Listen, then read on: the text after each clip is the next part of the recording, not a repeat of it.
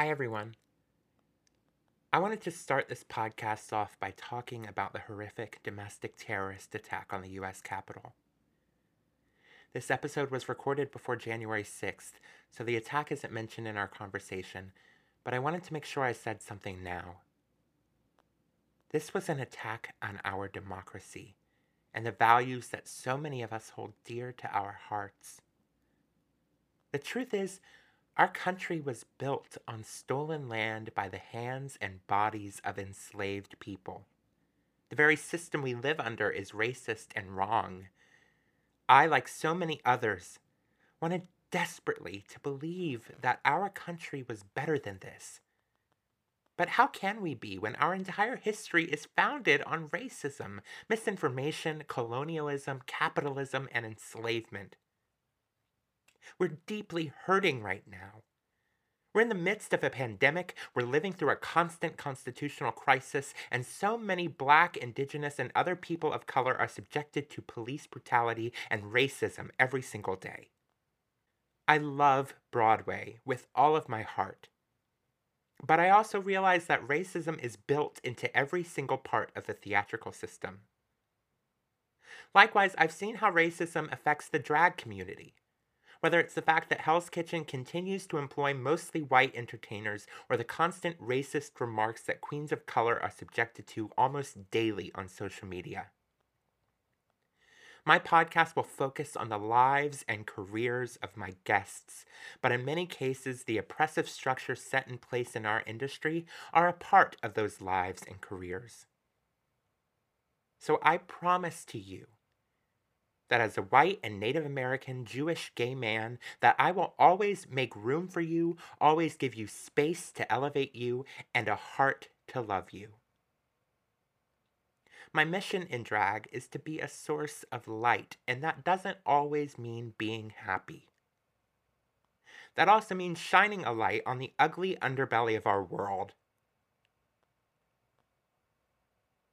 I hope for a better tomorrow. And I hope that this episode can give you a little brief moment of levity in your day. So, without further ado, my first episode of Backstage Ball Change. I'm Kiki Ball Change, and welcome to the very first episode of Backstage Ball Change, a peek behind the curtain of my life and the lives of the incredible guests I have. It's 2021. We are about two weeks away from a Biden administration, and we're in the midst of a pandemic. So, of course, I thought this was the perfect time for a new podcast. I wanted to start it off with a bang, so allow me to introduce my very first guest. A household name in the queer community for over 25 years, she has enjoyed an expansive career, ranging from intimate cabaret stages in her hometown of New York City to television and film screens all over the world. She's toured countless countries, has millions of views on her YouTube channel, and has garnished multiple awards for her work and activism. You might know her best from her hilarious YouTube videos or her appearances in Will and Grace, Girls Will Be Girls, Trick, and my favorite, To Wong Foo. Thanks for everything, Julie Newmar. It's my drag mother, Miss Coco Peru. Hi, darling. How are you? I'm good. How are you? Good. I just want to point out, sure, right off the top, for for some reason the sound cut out while you were speaking. I don't know if that's going to affect oh. your first thing. Interesting. Yeah. Okay. So, um, I was being a mother and making sure everything's going the way it should be. As a mother should. Thank you for being on my very first episode. I'm actually in a rotten mood today, so this is perfect. Oh, well, I hope I can perk you up a little bit. You're already perking me up with that Lady Bunny t shirt I see you wearing. I know you. I knew. I was like, she's gonna say something about it, but I promise this was not an intentional uh, shirt. This was just the only cum rag I could find. Hey, so. I have a Lady Bunny T-shirt, and I wear it proudly. I adore She's Lady treasure. Bunny. Yes. I wanted to um, just discuss with you. Uh, you know, I feel like a lot of people don't know. You know, whether they know we are drag family or if they do i feel like um you know we haven't ever really publicly told people our origin story of our family, um, how we know each other, any of that. And I also really want to, um, you know, get to know you better. Sounds great. You know that I am not, um, I was not brought up in a time, well, I, given my circumstances, where a, a drag family was something that I experienced. I was a solo performer didn't know that people had drag mothers. I certainly asked fellow drag queens for advice about things, mm-hmm. uh, makeup tips, whatever. But I never felt um, I was never part of a family, and and so to to it's still an odd thing for me when mm-hmm. uh, when people talk about that because I it's never been my experience. I don't want to say odd. It's not odd in a negative way at all. I find it wonderful, uh, but it certainly is funny to me that uh, people now want to call me aunt and granny, and you calling me mom. It's just like, oh wow, I've never been in that role, and I've always thought I'd make a terrible, terrible parent. So. wow, I'm always apologizing to you. Oh well, I I truly um it is an honor to you know, even if it's not in a traditional drag sense of of how, you know, whether it be old school drag families or kind of the newer school of drag families, I think uh part of the reason that I um I do connect with you so much is I think we're both kind of we do our own thing and we uh I think we we're both kind of very different in the drag community in the fact that we kind of pave our own path. Um, so you know, it is an honor. It's an honor to be uh, any part of your your drag family in whatever sense that is. So um, I I uh-huh. want to discuss um, how we kind of came together. Yes, um, so, you had the audacity to reach out on Instagram of all to things. reach out to me and tell me that my website looked like that of an old person's, and um, but I, I said those exact like words. Are, I like people who are audacious when it's coming from a good place. Yes. And I love young people. I believe in having friendships with young people. And um and for that reason I took you seriously and I thought, well, she's young, she knows what other young people expect or, you know. So I I took up you up on your offer to redo my website. Mm-hmm. And um and that was our initial introduction. Yeah. And then over time we've gone to RuPaul's Drag Con together or You've come to see my shows.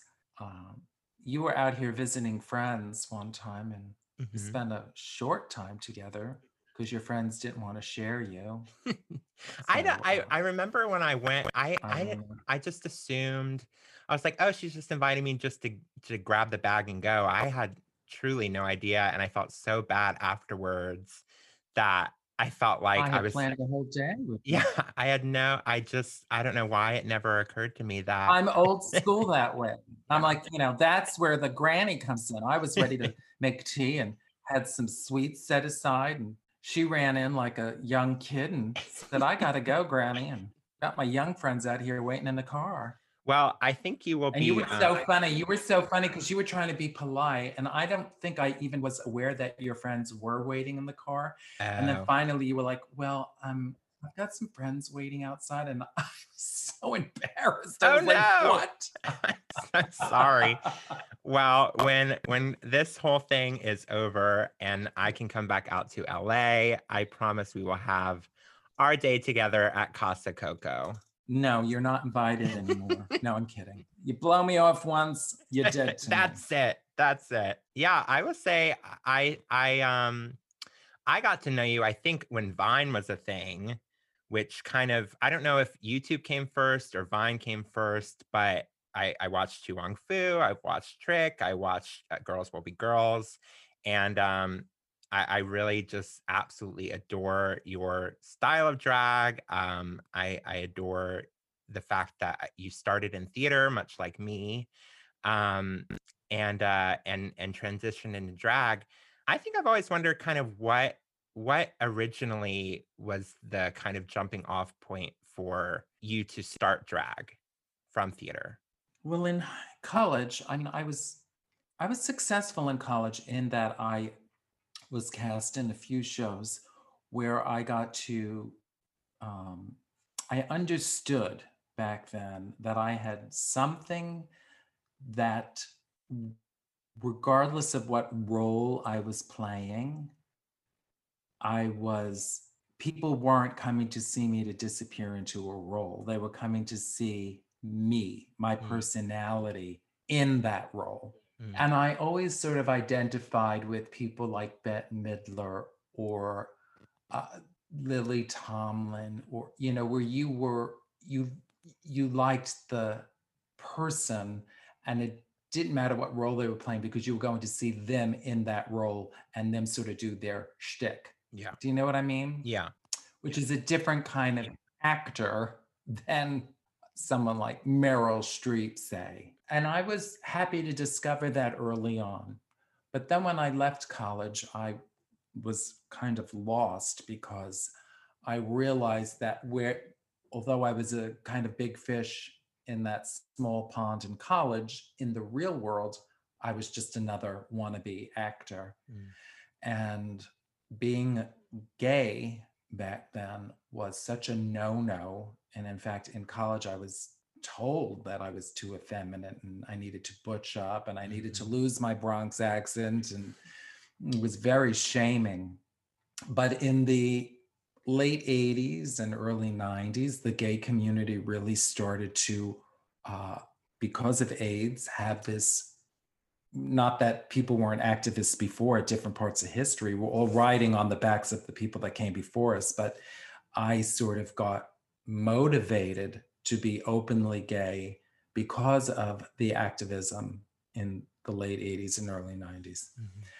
And then I went to see Charles Busch in a play, mm-hmm. and it was theater. He was playing the lead female role in a play that he wrote with a sidekick of Julie Halston with her thick New York accent that sounded very much like the way I speak. Mm-hmm. And I just had this moment of, I want to do that. And then I read a book about Native American Two Spirit people and that resonated with me because I felt like, wow, for the first time in my life, I have a history of how I've always kind of felt. Yeah. And and these two spirited people were celebrated rather than being told to be ashamed or to butch up. Mm-hmm. And so that all co- kind of came together. This the need to be an activist and find my voice. Uh, watching Charles Busch and Julie Halston be brilliant a two spirit, which is why I chose never to pretend to be a female, where most drag queens back then were female impersonators. I was like, I'm going to acknowledge it from the stage that I'm a man in drag. Mm-hmm.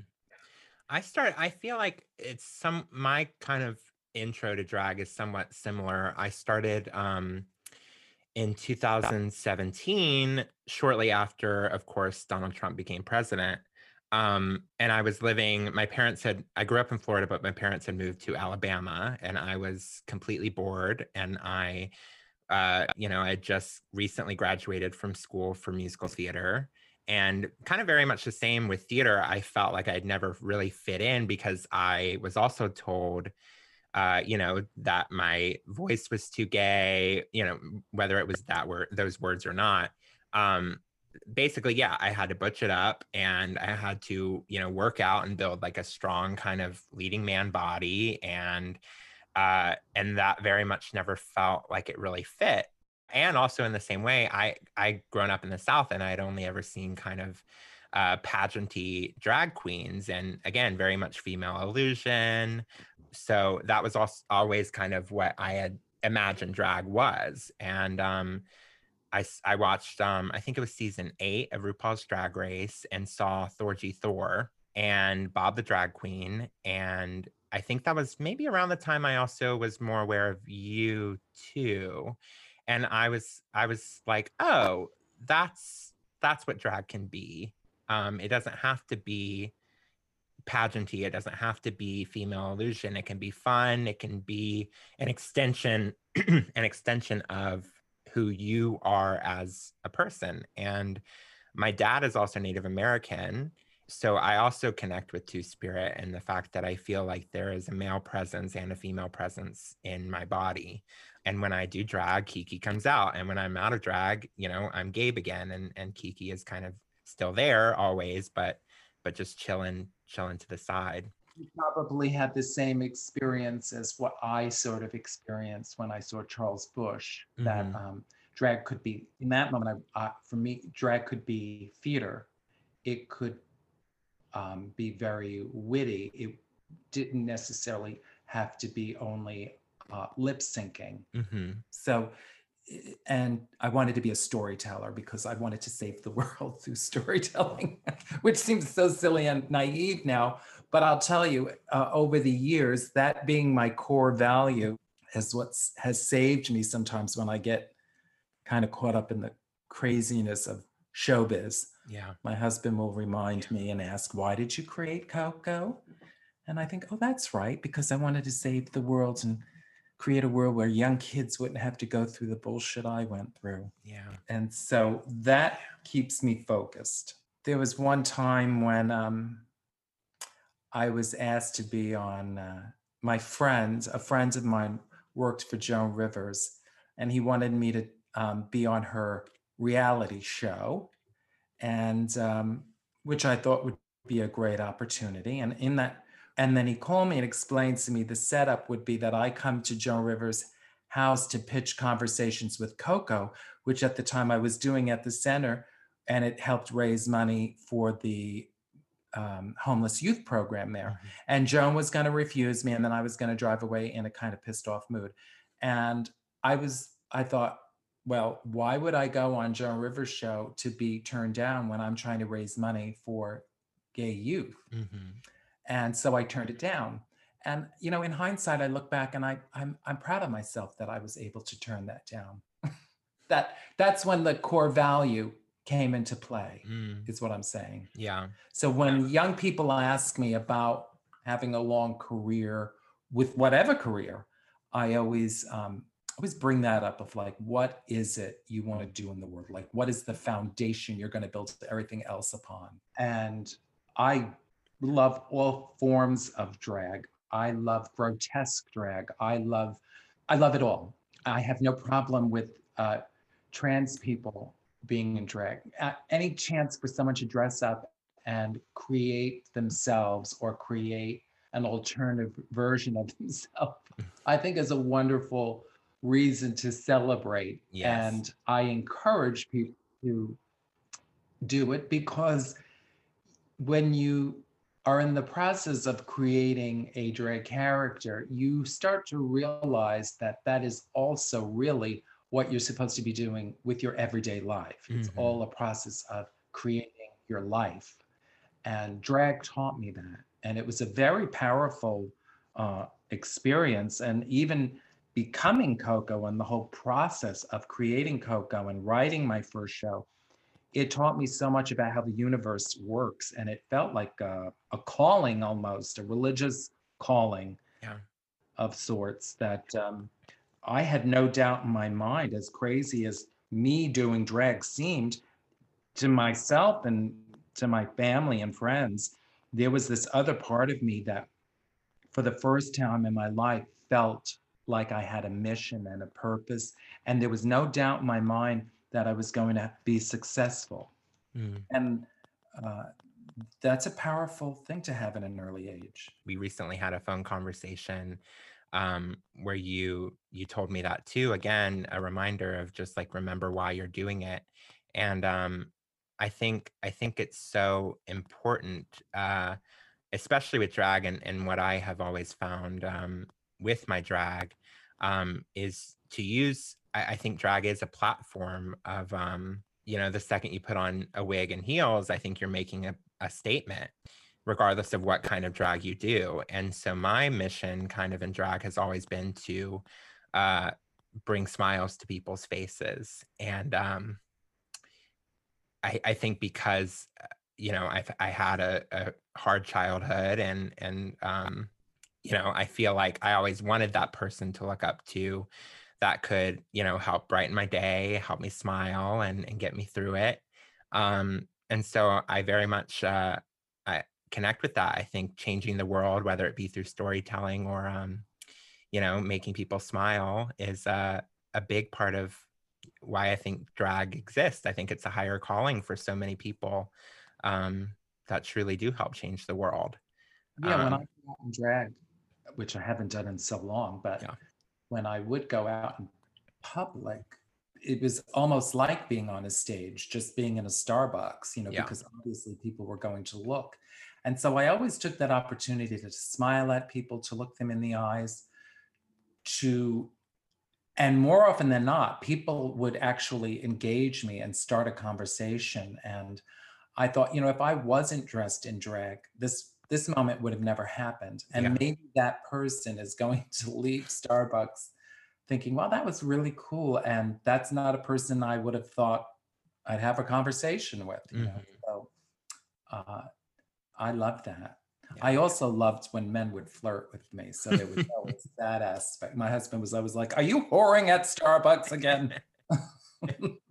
there was a time I was walking back from uh, a club in, in Hell's Kitchen and and someone I was about to cross the street and this car just pulled up next to me and my friend. We were both in drag and was exposing himself to us and was kind of like, "Do you want to get in the car?" And we were just like, "Oh no, thank you." But it's it's incredible the things that people will will do and say to to someone cross-dressing in the middle of the street in Manhattan. It is wild. Now, see, I would have, I would have said, uh, I don't want to get in the car, but I'll stand here and enjoy the show for a minute or two. well, listen, I never said I didn't get in the car. oh, okay, okay. now you sound like your mother. Um, I wanted to ask about your your YouTube videos. Um, because you mentioned going, you know, to Starbucks and drag. How did your videos get started? It was meant as a joke because um, people, uh, Target had released a Hollywood, uh, a Hollywood, a Halloween mm-hmm. wig that looked similar to me. Even the woman's expression on the bag that was uh, wearing the wig was a very Coco looking expression. And so people assumed that it was a Coco Peru wig. And I started getting all of these photos from people that were in Target taking pictures of this wig. So my manager, Michael, who you've met, mm-hmm. said, Why don't we make a video where you go out looking for the wig? And I said, That's funny. And uh, so we did it as a goof, and we got Garrett Watts, who's become a YouTube, his own YouTube sort of sensation now. He was friends with Michael, so he said he would video it. Mm-hmm. And we put it out really just for my fans.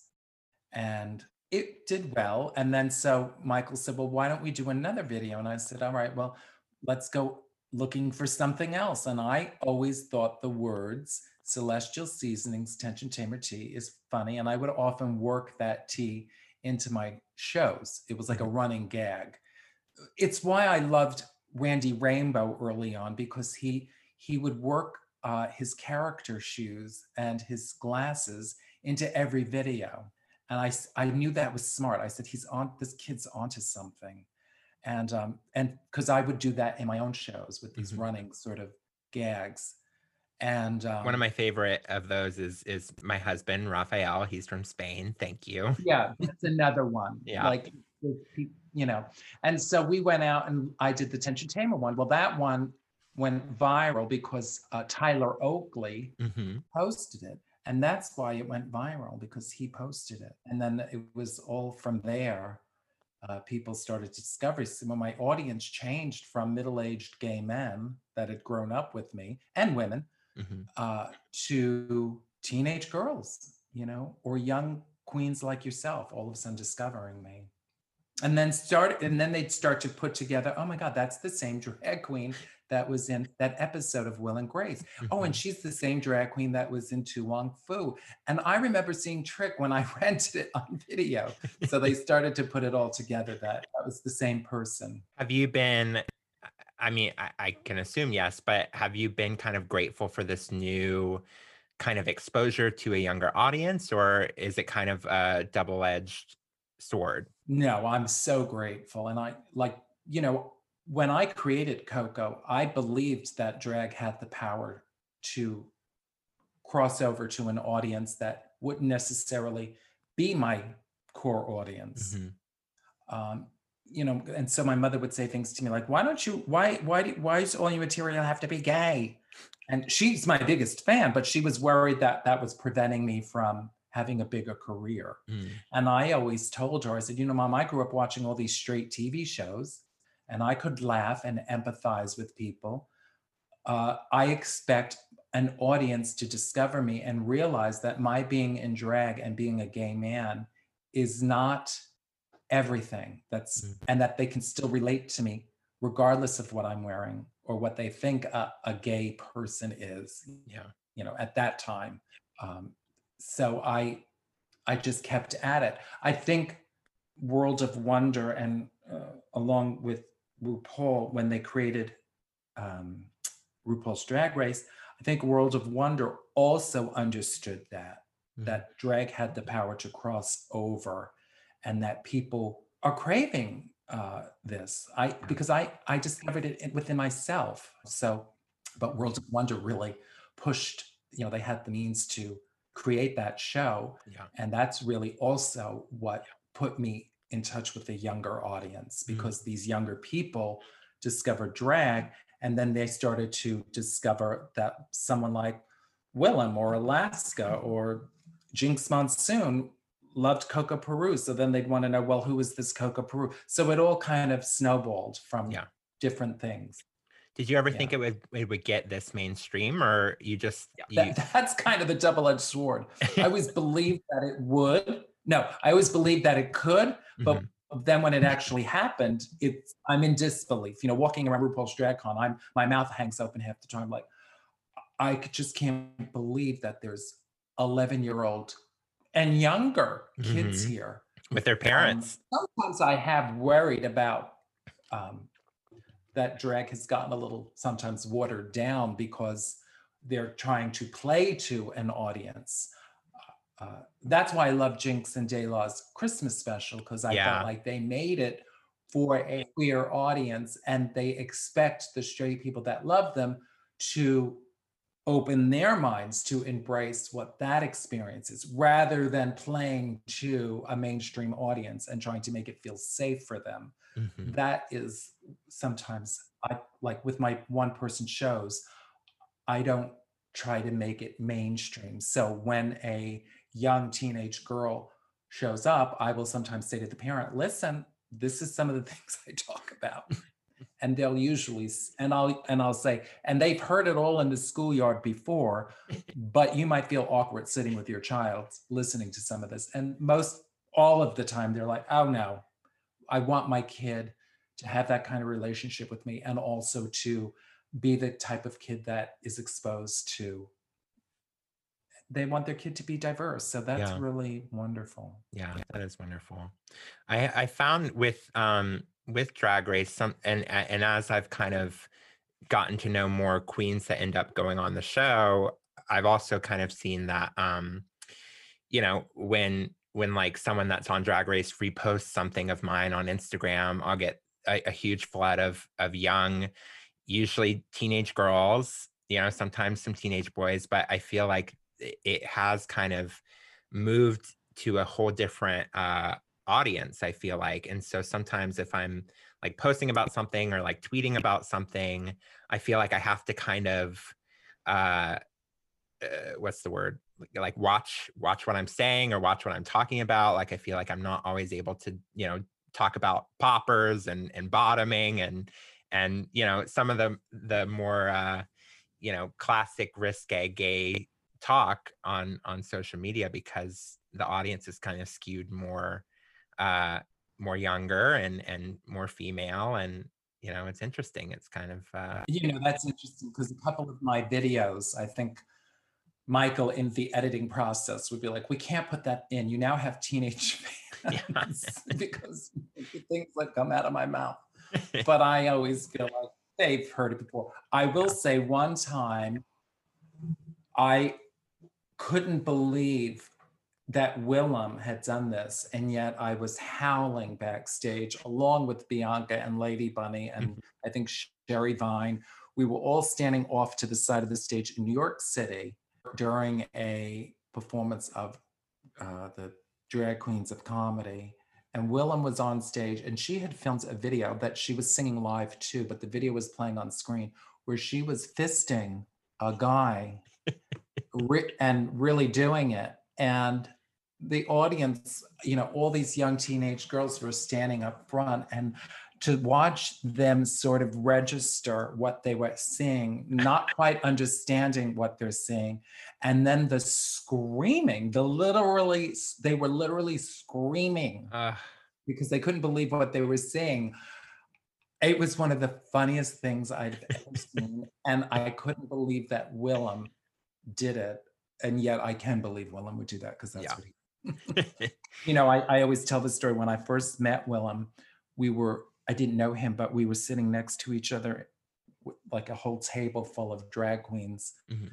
on Santa Monica Boulevard. And some guy was walking across the street that was cute. I didn't notice him because my back was to the street. And she turned around and saw this guy and she yells, Hey, come over here. And he crosses the street and she says, Take your dick out. And he took his dick out. And I thought, oh my God, this this young queen has powers. and I fell in love with her that day because she was so bold. yeah. And yet, as bold as she is, she is so respectful towards uh, me and uh, Jackie B and older queens. And she answers us, you know, sometimes, you know, she can b- be, be funny and fresh too, but in moments she'll just be like, yes, ma'am. And she's just very um, respectful that Yeah. way, even with her naughty reputation. yeah. I, you know, at this late age, um, because I was a solo performer and I was kind of always a drag queen that wasn't really close to other drag queens. Um, I, at this age now where I've gotten to perform with other drag queens and be out on the road with them, I love hanging out with other queens. Mm. It is so much fun. Do you think it was I always kind I of miss it. like that, or has it changed a little more since you started? Oh, I don't know because I wasn't part of a real drag community. I mean, I did do a new bunny and I did do uh, Wigstock years ago, but even then I wasn't part of that scene. I wasn't, um, you know, I wasn't a club kid. I didn't go to the clubs that often. I was more in the cabaret. And I had friends in the cabaret world that did drag. Uh, so, but it wasn't the same Yeah. As it is now. I, I can't explain it. Yeah.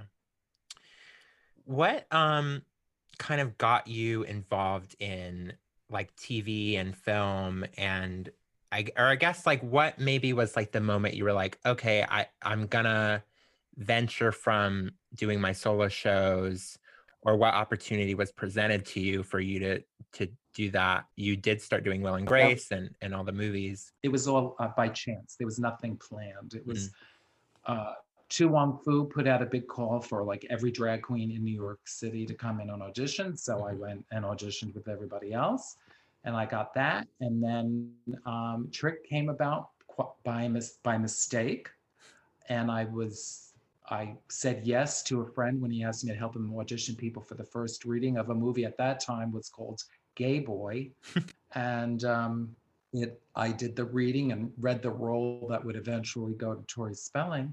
But everybody said, "Well, you got to keep the drag queen in the movie." So they wrote me that. Um, that monologue actually was from your own experience right or was that saying oh no, about- just one line was from my experience, okay which was the uh, a boy had followed a very hot boy right when I first started dating Raphael, but this young gorgeous boy followed me uh, into my apartment and was asking if he could come upstairs with me. And I was saying no. And I was standing on the, I had already started walking up the stairs and was looking down at him. And all of a sudden, he, his eyes locked with mine. And then he looked down at his pants and he had this enormous erection going down one side of, well, it was going down a whole leg, basically and I couldn't believe the size of it. And he looked back up at me and he said, It's big, it's beautiful, and you're going to love it. And I Ah. said, Oh, honey, I can't. But I said, But that is a great line, and someday I'm going to use it. And then it was on a billboard, right? And then it was on a billboard. I don't know why. and to this day, to this day, I regret not bringing him up to my apartment.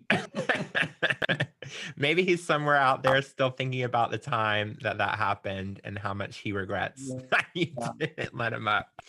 Who knows? I'm sure he still looks at his gigantic penis and thinks, well, that was her loss.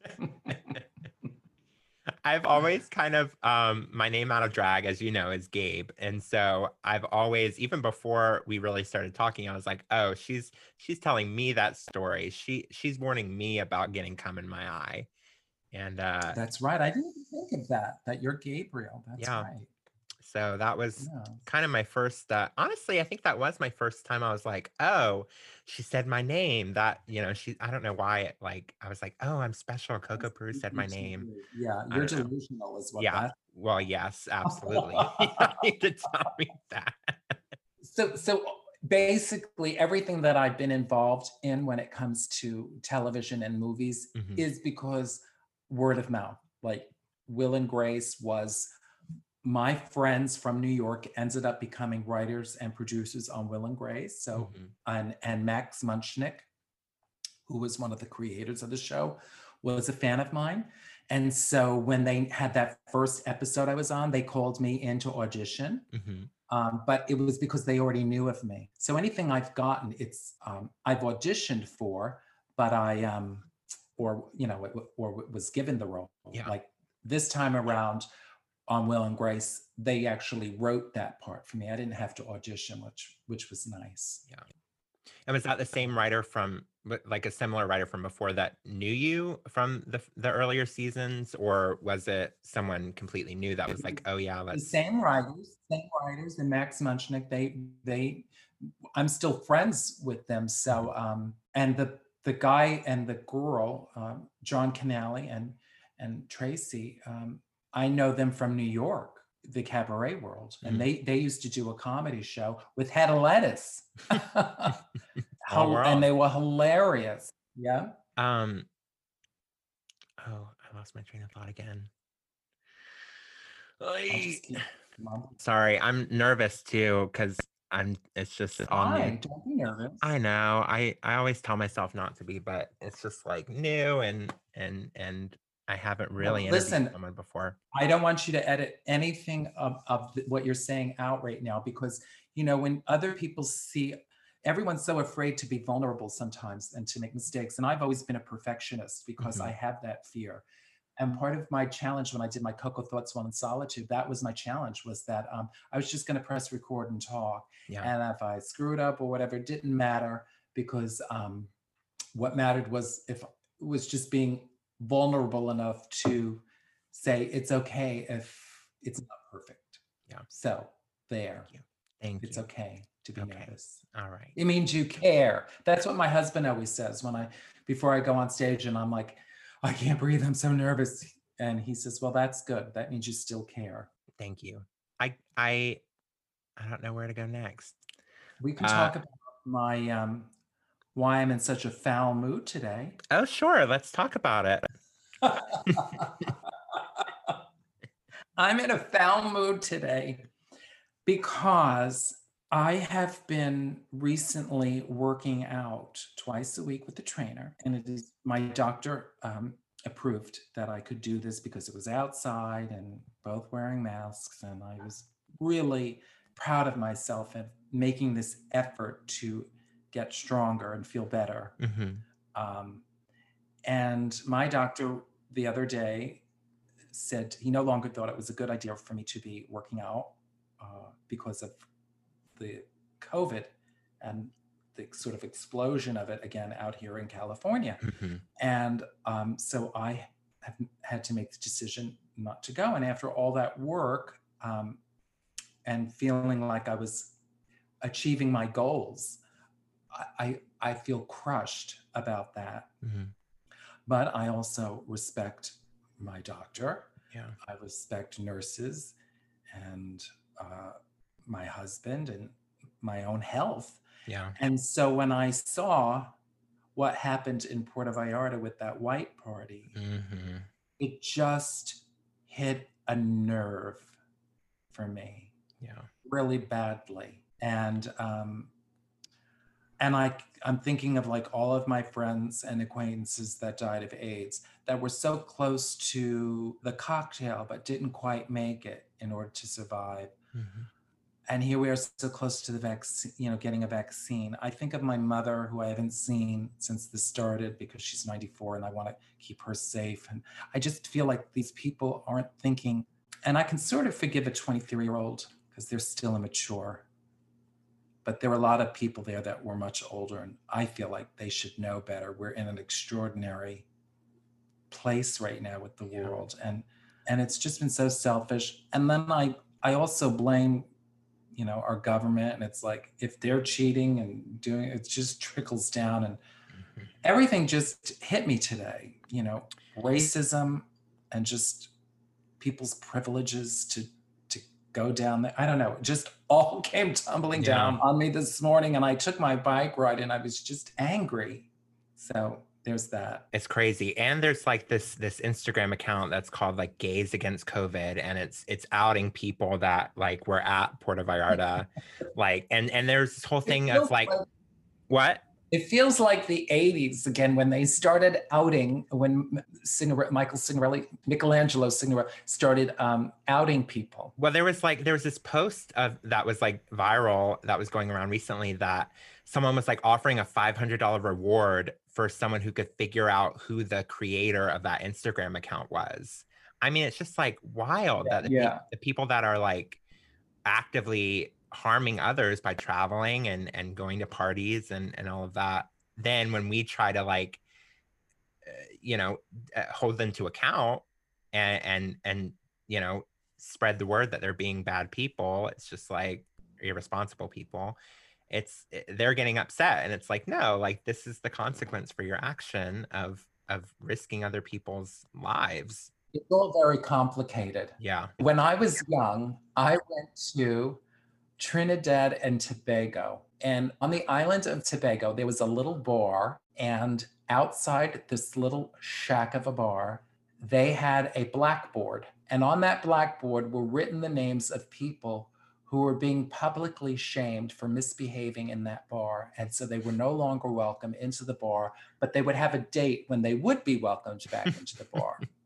And everybody would say, "Oh, look who misbehaved," you know, and and they would kind of tease them and joke about them and laugh about them. And then when their date was when they felt like they had had a their punishment was up, they would be allowed back into the bar, and and they would be welcomed and forgiven. And I that just I've never forgotten that, and I've always thought since then there is something to be said about public shaming. I do believe in a, a conversation and ownership and all of that. I, I mean, I've always, but I also believe it's okay for people to disagree and and uh, be angry. yeah Um, but I- am angry about that Puerto Vallarta. And the other thing that, that I was being very cynical was, you know, I know that they do the white party out in Palm Springs, but um, they haven't been able to do it because of COVID. Mhm. And then I thought, I really hope that Palm Springs doesn't allow the white party ever to happen again. Like, you know, you were not responsible by doing it. And this is about money. And then I realized, no, they'll they'll let it happen again because it is about money and everybody wants to make a buck. And so I, I've just been very cynical Yeah. about the world and the state of things. Yeah, and there, I feel like with like I I see some of my friends, especially in Florida, because I went to school in Orlando, and there are so many queens that I follow that I see like their Instagram stories, and it's like on one hand I understand that it's like Florida and and you know the federal level like are not doing anything to help anyone, but at the same time it's like I don't understand you performing in a packed bar, you getting right in the faces of people without a mask on, grabbing their hand while you take a dollar eh, you know, posing for pictures with people without a mask on. It just seems so. I, just don't understand the like the level of of selfishness. I think we've gotten to where it's like yes i understand you have to work but also there's a safe way to do it and, and that kind of is what has gotten me a little cynical lately towards a lot of you know people in our own community it's like i don't understand how you can just be so selfish to not just take basic precautions you know Yeah.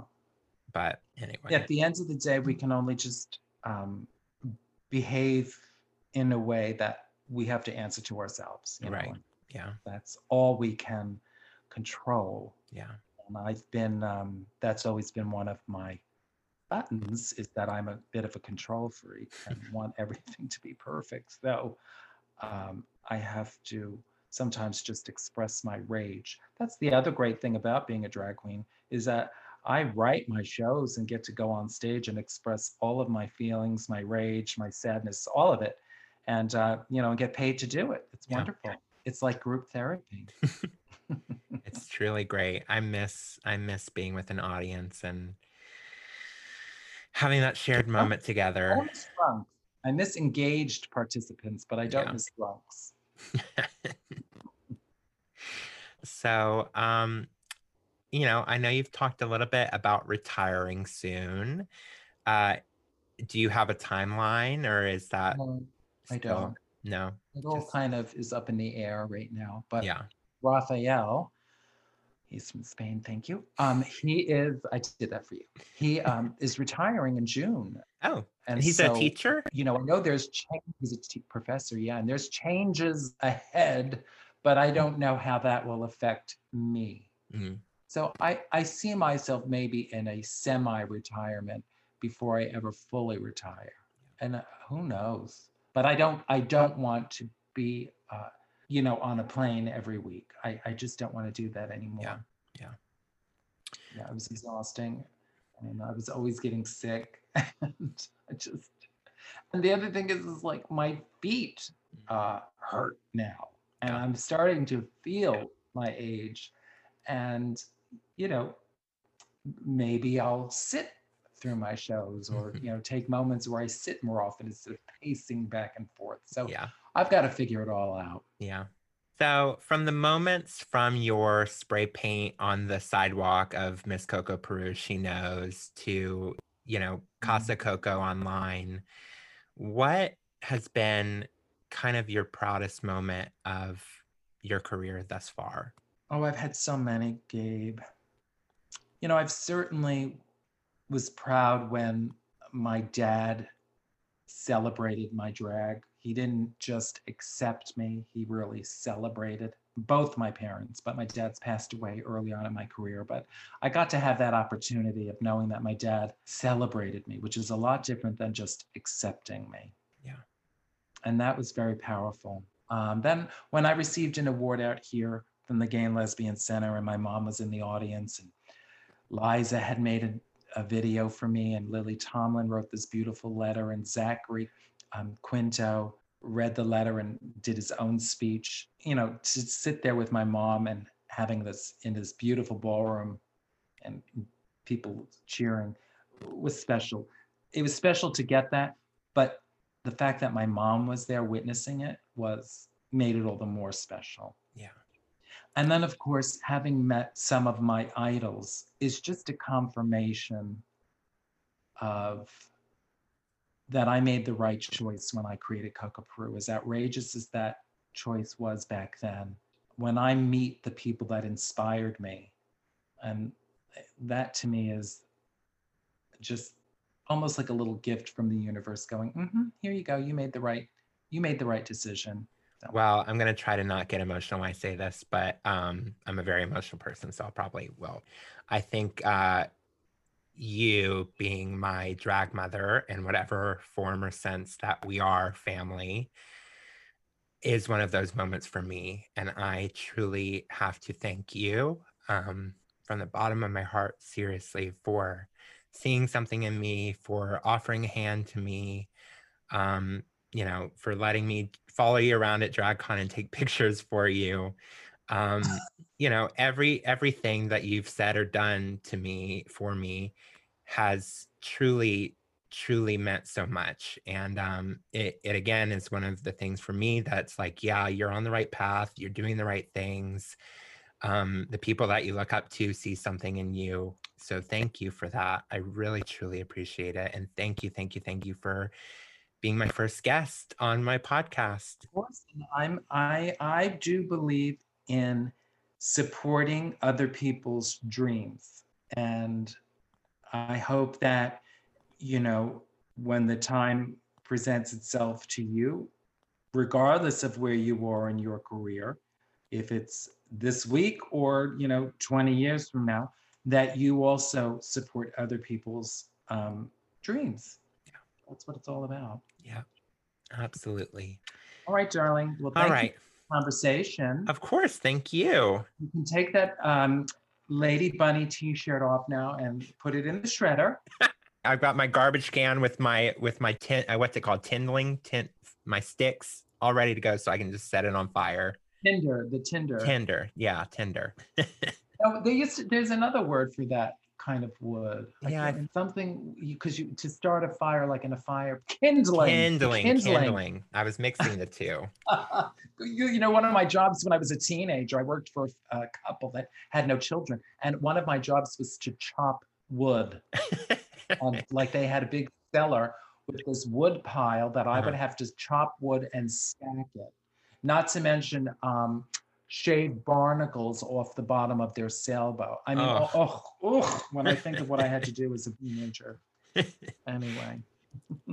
All right. All right, darling. Stay well. I will. Help. You too. Thank you, darling. Thank you. All righty. I'll talk to you now. later. Bye. Thank you to my guest, my drag mother, Miss Coco Peru, and to you for listening. Make sure to subscribe to this podcast and follow us on Instagram at Backstage Ball Change or my personal account, Kiki Ball Change. Until next time, I'm Kiki, and this has been Backstage Ball Change. Bye.